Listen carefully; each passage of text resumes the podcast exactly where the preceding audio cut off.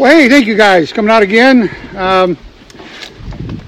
I've told everybody else who was here before, but I've been on a journey. God's been running me this journey around studying and learning about the kingdom of God now. It's been 18 years. And it's an interesting thing because in this 18 years, if I had one choice right now, if someone were to ask me, I'll never have that happen, but if somebody were to ask me, hey, could you come and speak real quick at our church? Right now. Could you come and speak right now? There's one message that if I had a chance, I would do it, and that's the message we're going to talk about tonight, about the kingdom. I don't know of anything that it does a better job of explaining what the kingdom's all about, how it works, its importance, just everything about it comes out in the passage we're going to be working with tonight. And so it's really, it's just to my heart. It just warms my heart whenever I get a chance to. But before we start, I was going to write on my dry erase board, but we had a little problem with that. The wind blew it over and broke it. So we won't be using that tonight. But Matthew 6:33, and I'm just going to take the first part of that, and the part that says, seek first the kingdom of God. Okay? So just imagine if I had that written on the board behind me. Seek first the kingdom of God. Matthew 6:33. Now, I want to ask you, what does that verse mean? There are a lot of verses in the Bible that are words, because we don't really know what they mean. So they're really nice. We know those. How many of you know the song, Seek First? Seek First.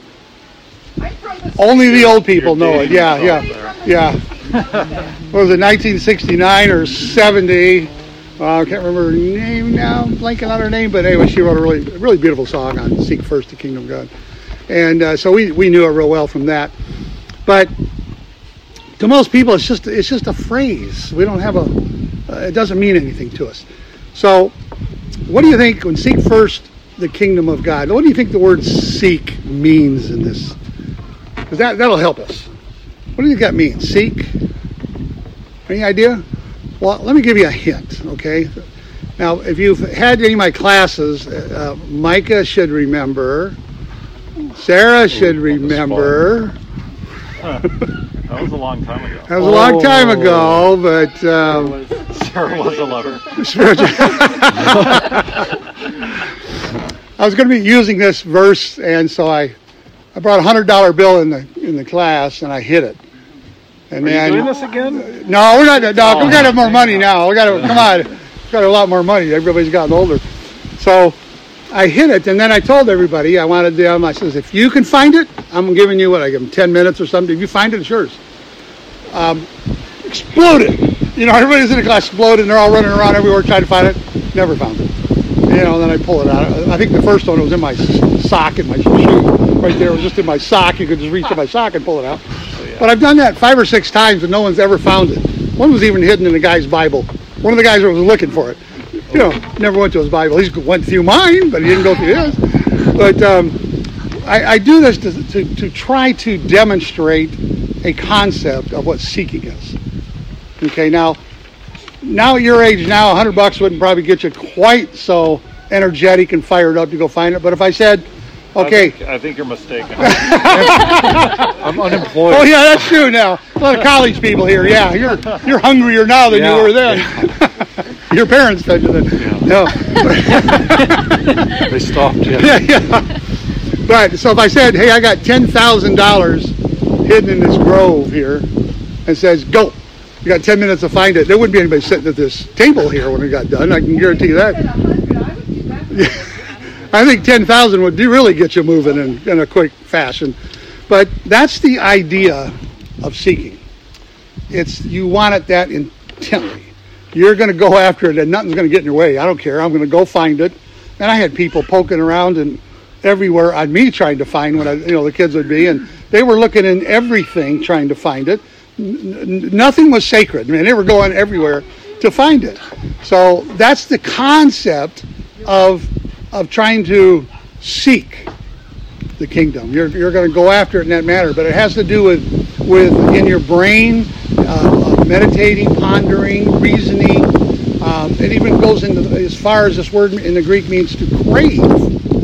Actually crave it so intently. You want it above and beyond all things. So that's the seek part of it, okay? Now we've got first. Seek first. What do you think first means? The Greek word it's used there. What do you think? Whoa. Yeah. You got to go to the bathroom? No. No. Number one. Oh. Okay. Not second. Not second. First. But it has to do with you're hungering after this. You want this. You're craving this. You're going after it. But this first is in a series of things. Okay? So, when it introduces the apostles, and they talk about all 12 of them, it starts with Peter, because Peter's the first one called. Starts with first Peter. Not meaning he's actually more important than the others. It has that sense of importance to it, but it's importance in a whole series of things. I'm going to start here and go through these. So it has that concept. So now, seeking that first, what is it that he's wanting us to seek first when you look at more than all the other things? You know the passage? He tells us a few things there, three things in particular, that he wants you to seek this more than these things. What are these things that you're supposed to go after it more? Can you think of what it is? Water, food, and clothing. There you are. Exactly. You've had drinks, you've had food, and you're dressed. And you were seeking some warmer clothes here. So more than those, you're to seek first the kingdom. Now, here's the problem. What's up? Here's the problem, though. When we see that phrase, seek first the kingdom of God, unfortunately, the kingdom of God doesn't mean anything to us.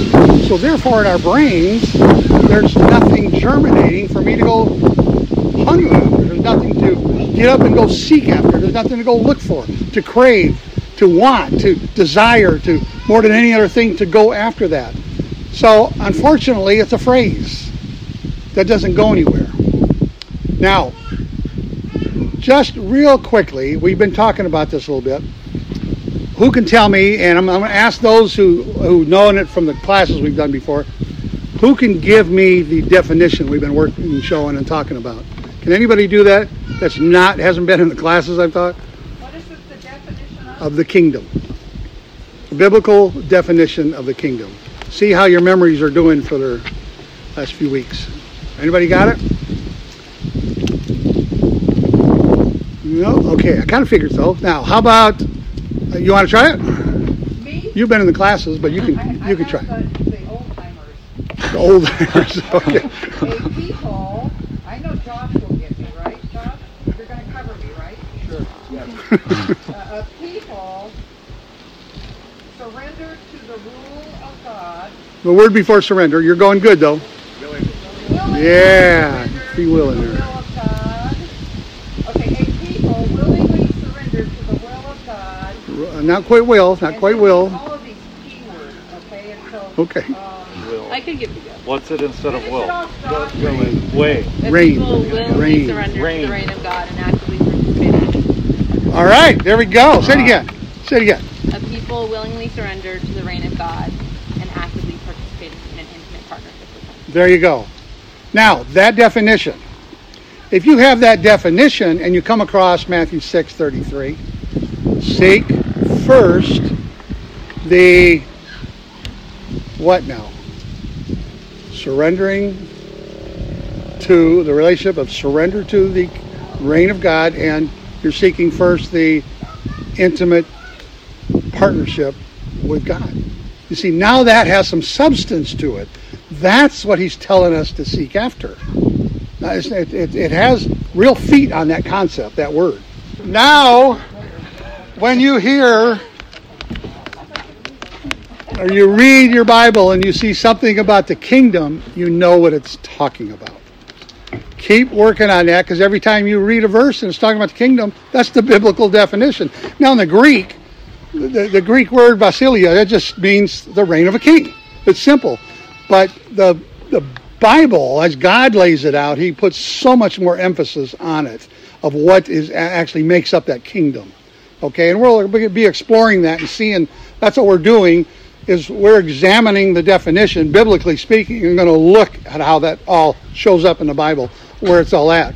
So anyway, now if you keep learning that, when you think of a verse, Matthew 6:33, now it'll have some substance with that word of what the kingdom means. And now that becomes what when Jesus said, seek that first. Now you know what he's talking about. That's what he wants as the foremost thought of our energy, our time, our commitment, our desire, of what he wants. That's what he said is the most important thing to seek after. Okay? So we're going to continue on with that, though.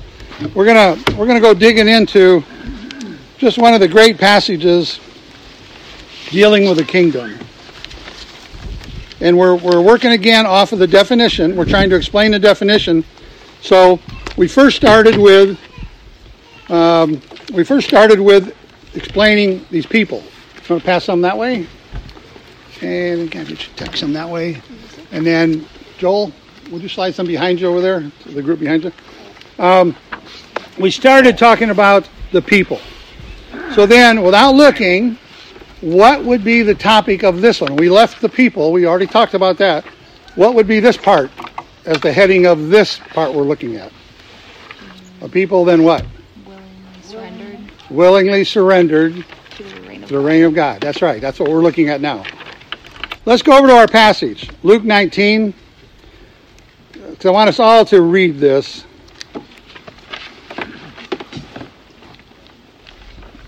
This is one of the great passages on the kingdom. There's so many. I don't know if you realize it, but just the word kingdom. There's a lot of places in the New Testament that are talking about the kingdom that don't even use the word, and yet they're talking about it.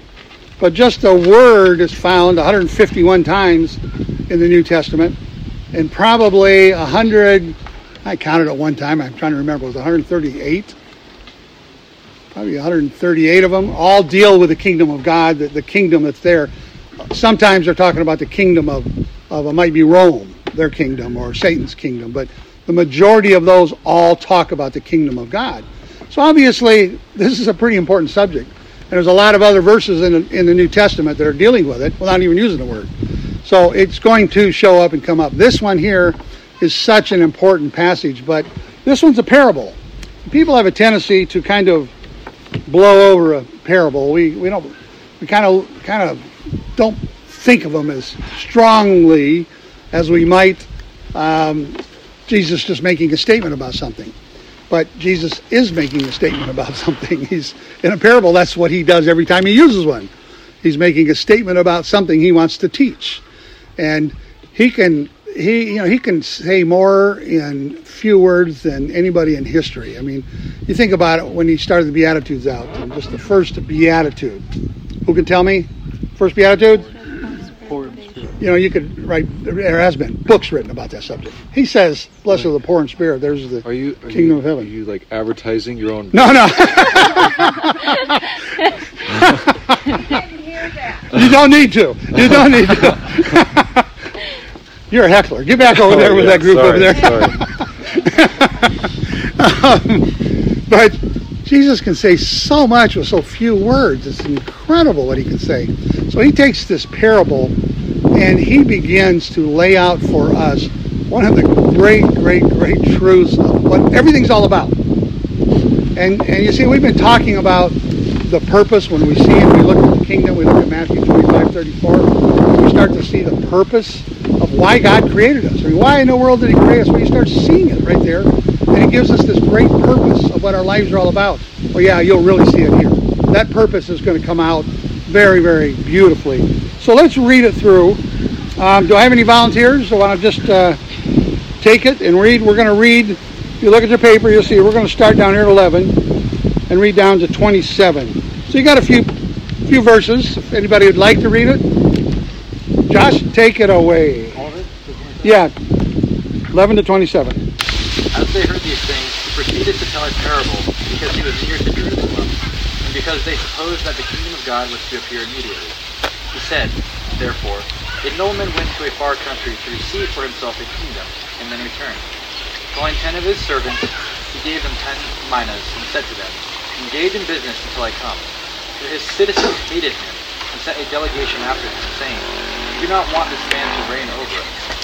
When he returned, having received the kingdom, he ordered those servants to whom he had given the money, he called to him, that he might know what they had gained by doing business.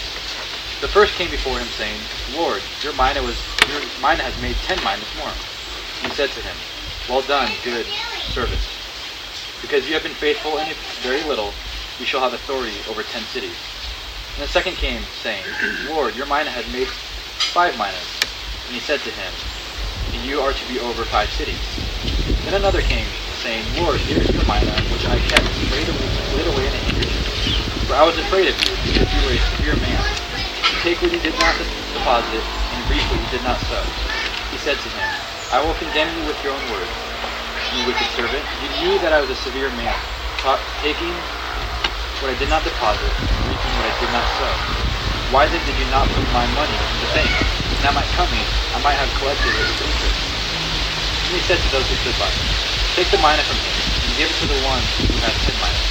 And they said to him, "Lord, he has 10 minas. I tell you that to everyone who has, more will be given. But from the one who has not, even what he has will be taken away. But as for these enemies of mine who did not want me to reign over them, bring them here and slaughter them before me." Okay, pretty intense words here about the kingdom. Subtle. Right here. Subtle, isn't he? Yes, yeah, he's real subtle. He doesn't pull back too much, does he? So I got your paper, and I want us to go through and put answers on your paper, because you're going to draw from that at the end, okay? So now, Jesus is telling this parable of the nobleman, and he's doing this in response to the Pharisees that were around him, who said, "When is the kingdom coming?" And so now he gives them this parable. So they're talking about the kingdom, and he's going to give them a parable all about the kingdom. Now, when you read this, who's the nobleman representing? Jesus. Why do you say that? Because he came to receive. Talking about his kingdom, he came to receive a kingdom. It also says something else in there that's very pertinent to this being Jesus. Later on down the road, it says he came, and then he's going to do what? Return. He's going to return. And then he says when he returns, what's he going to do? What's he doing when he returns? He received the kingdom. He did, but when he returns, he does something very specific here. He does what? Take authority. Well, he takes authority. What's he do with that authority? Well, he brings the servants and looks at what they did. That's exactly right. He steps into a place of judgment over everybody then. Those who were following him, those who did not, he steps in and then places authority on him. There's only one person the Bible speaks about is doing that, and that's Jesus. And so it's very obvious he's speaking of Jesus here as you look through. So Jesus is the nobleman. That's who it represents. Okay? So put that one in there. Now, what did then the nobleman come to do? Very specific. For himself a kingdom. He came to get a kingdom. So the first time he came, it says he came down, it says that's what he came to do. So now, before this, okay, if we just had a quick little gathering and I said, "Can you tell me why Jesus came?" Most likely, I would never hear he came to get a kingdom. He came to seek and to save that which is lost, which it says above it. So you'd hear some things like this, but here very explicitly, the goal of him coming was to get a kingdom. Now think now for a moment.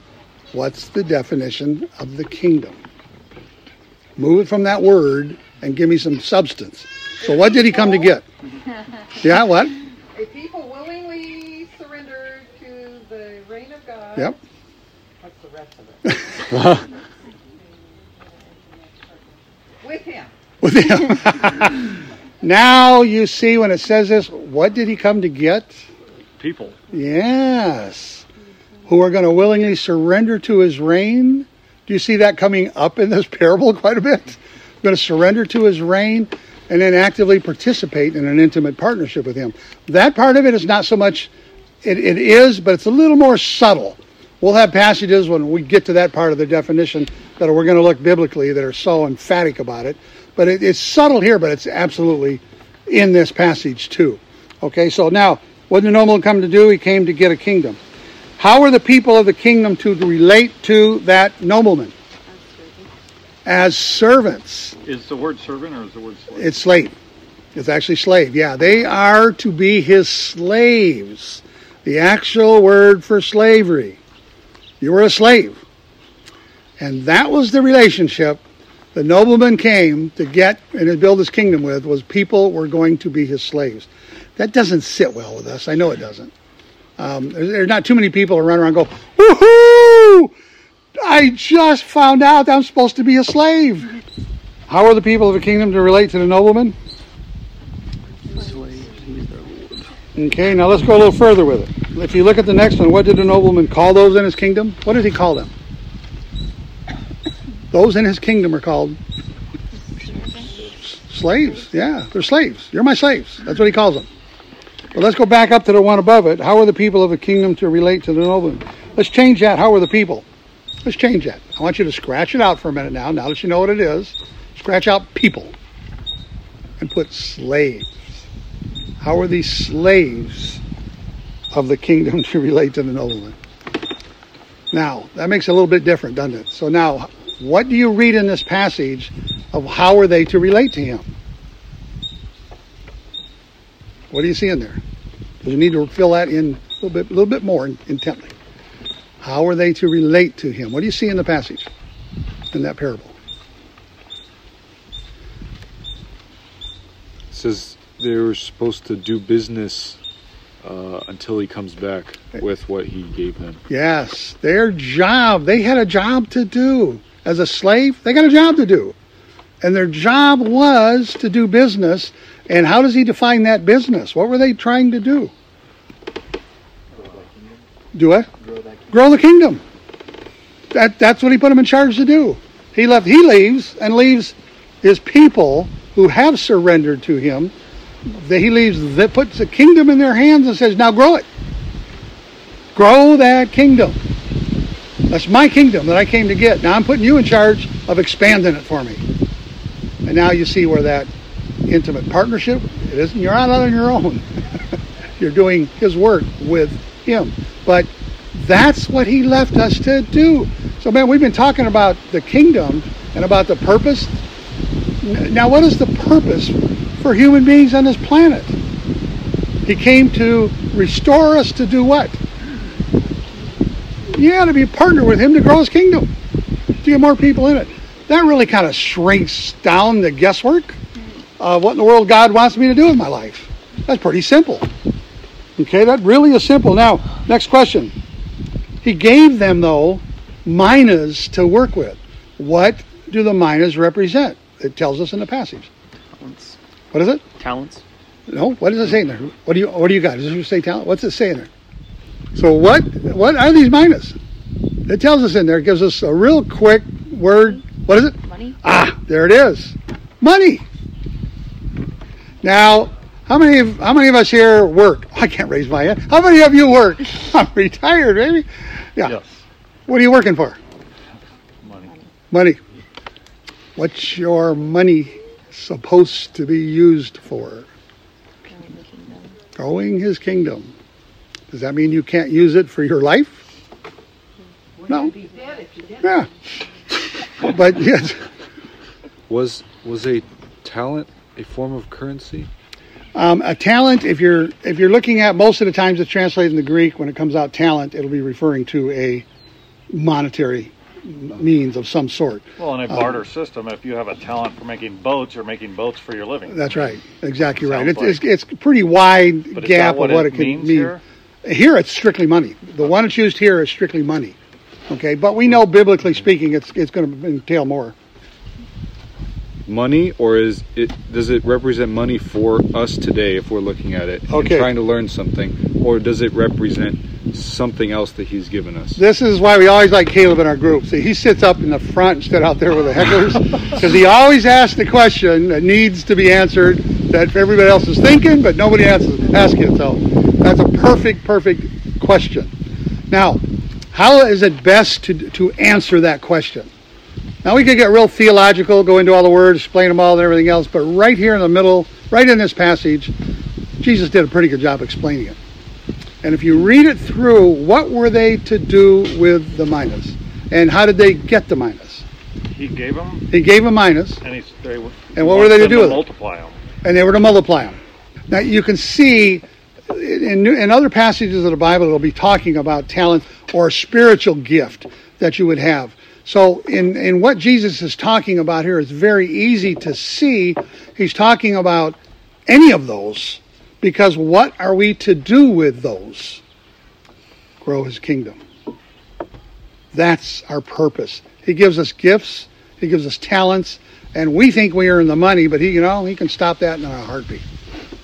Now, again, we were been talking about purpose. Wow, what is my life about? Everything about me is to be directly involved with, we'll say it, doing what? No, say it. A people? Grow, helping to grow what? It's always the heckler. Yeah. See if your group can finish it. Willingly surrendered to the reign of God, yes. And actively participate, yes, in an intimate partnership with him. There we go. There we go. Yes.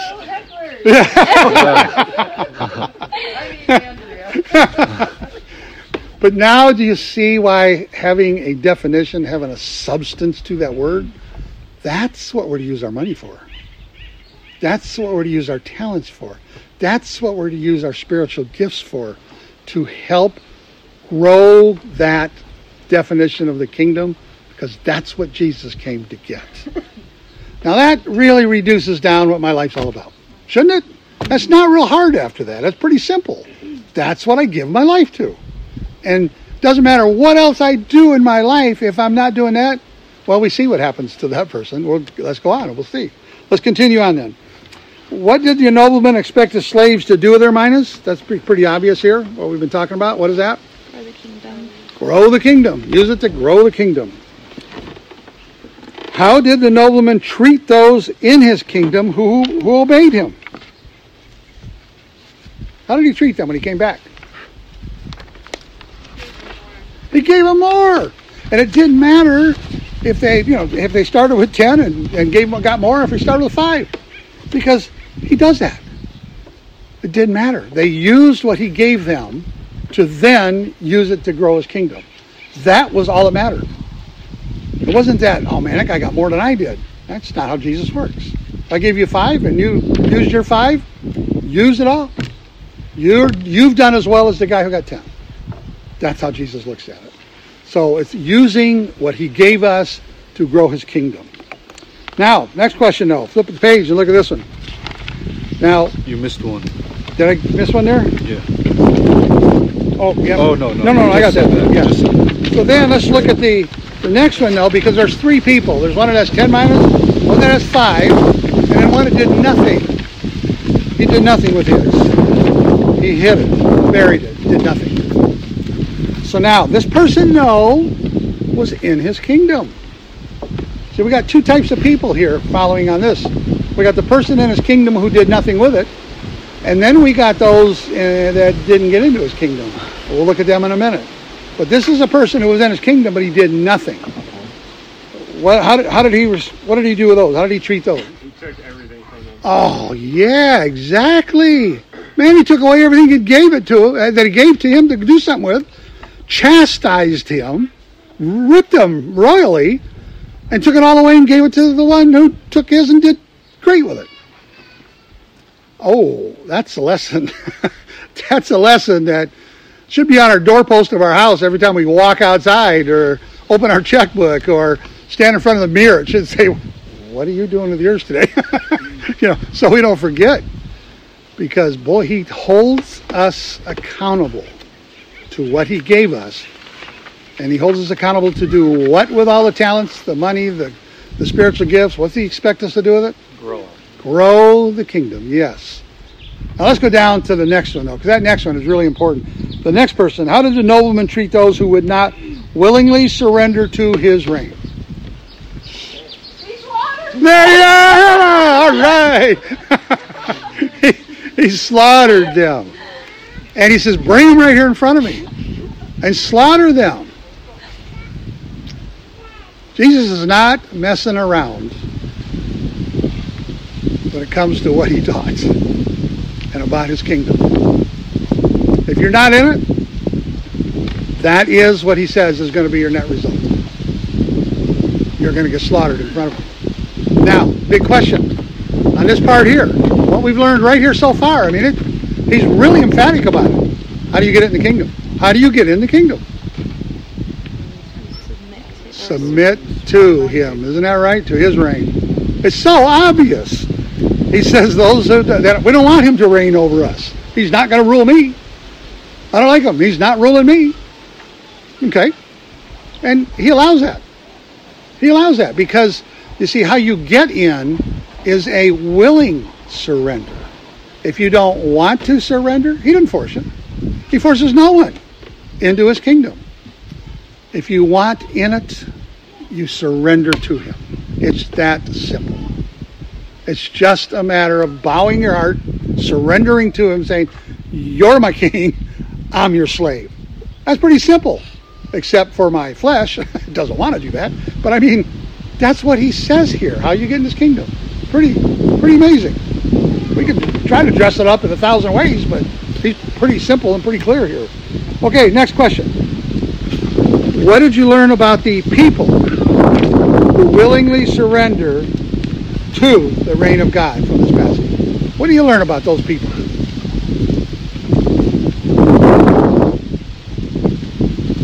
What do you see here? What's that? They're held accountable. They are held accountable. Absolutely. You want to come in this kingdom? There's some accountability, some expectation that comes with that. It's not a sense of, and I know I've been there, done this, and you know, we think, oh, okay, you got saved, you're saved from hell, woohoo, and you go do anything you want. That doesn't fit here, does it?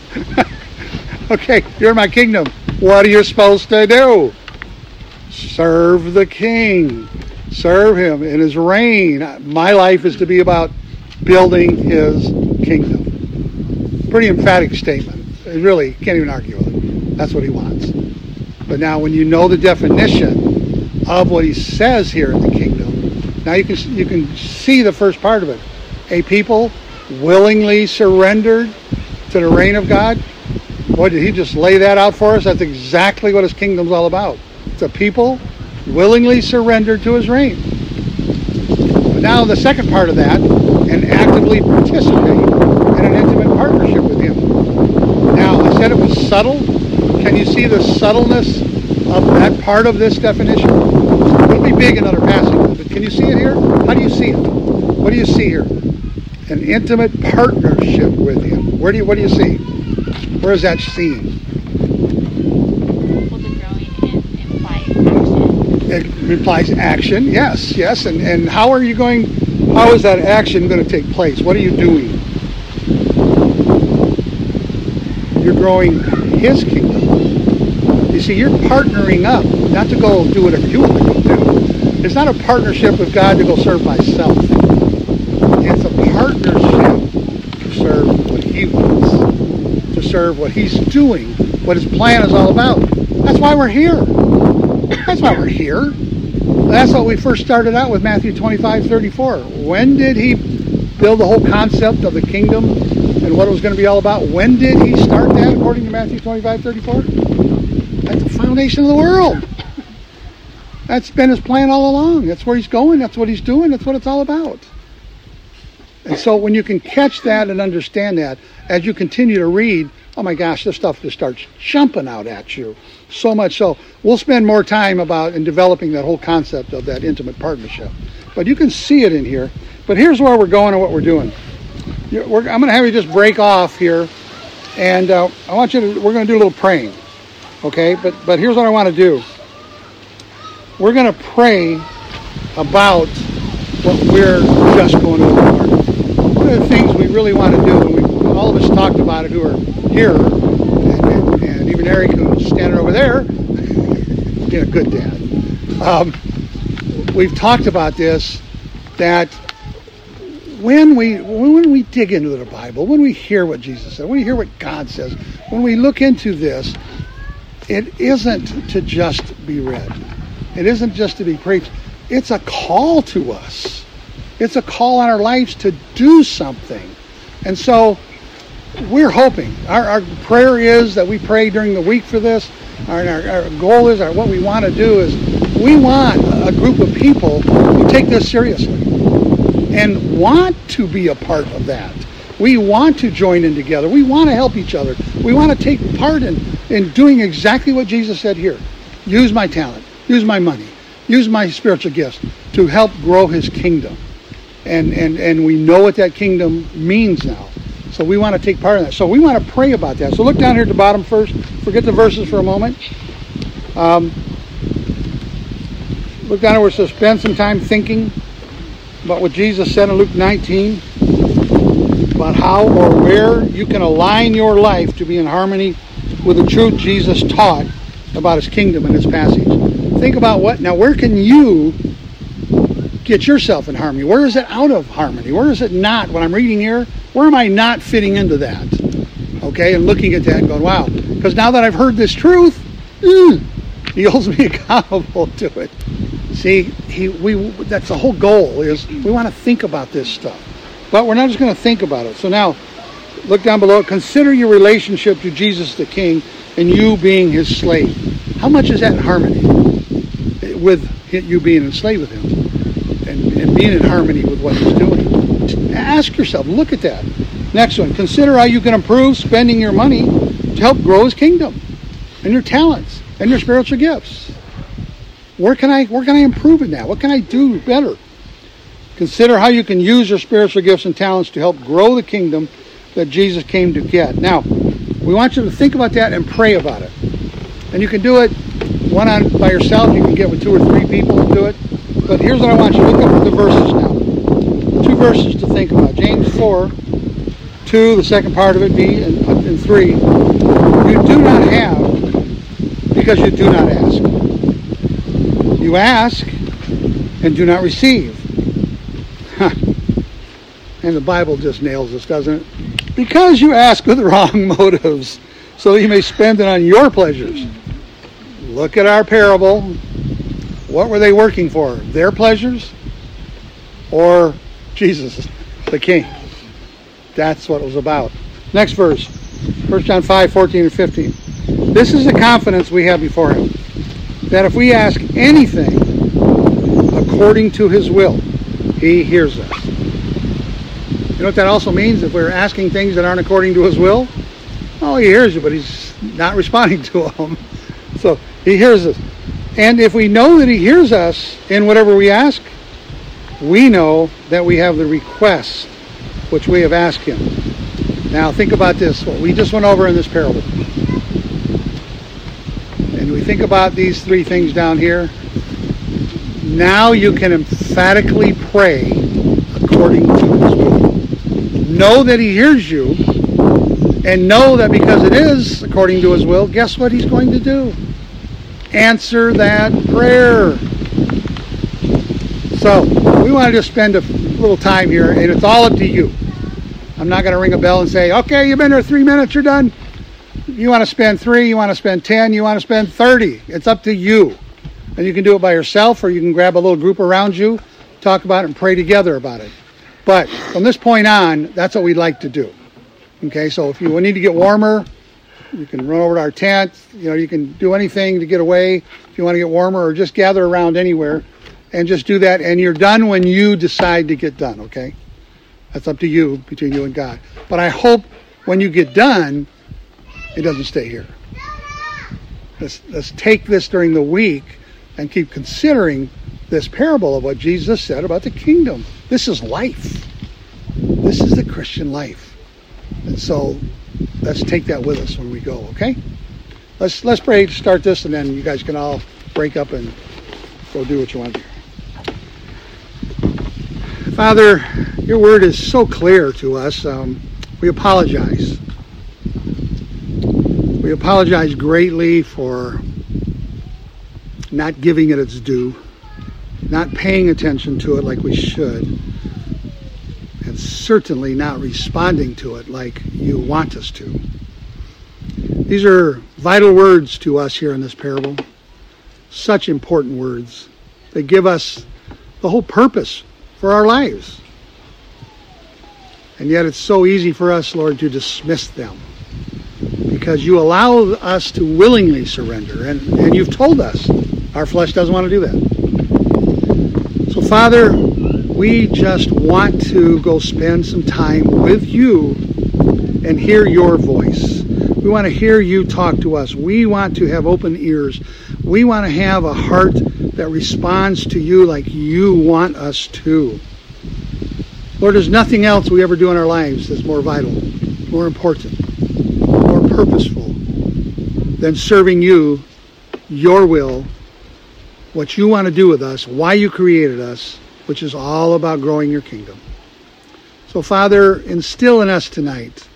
Let this be a first step, if there's not been one before. And if there's been others, Lord, then let there be many, many more that follow this. Start us afresh. Start us new.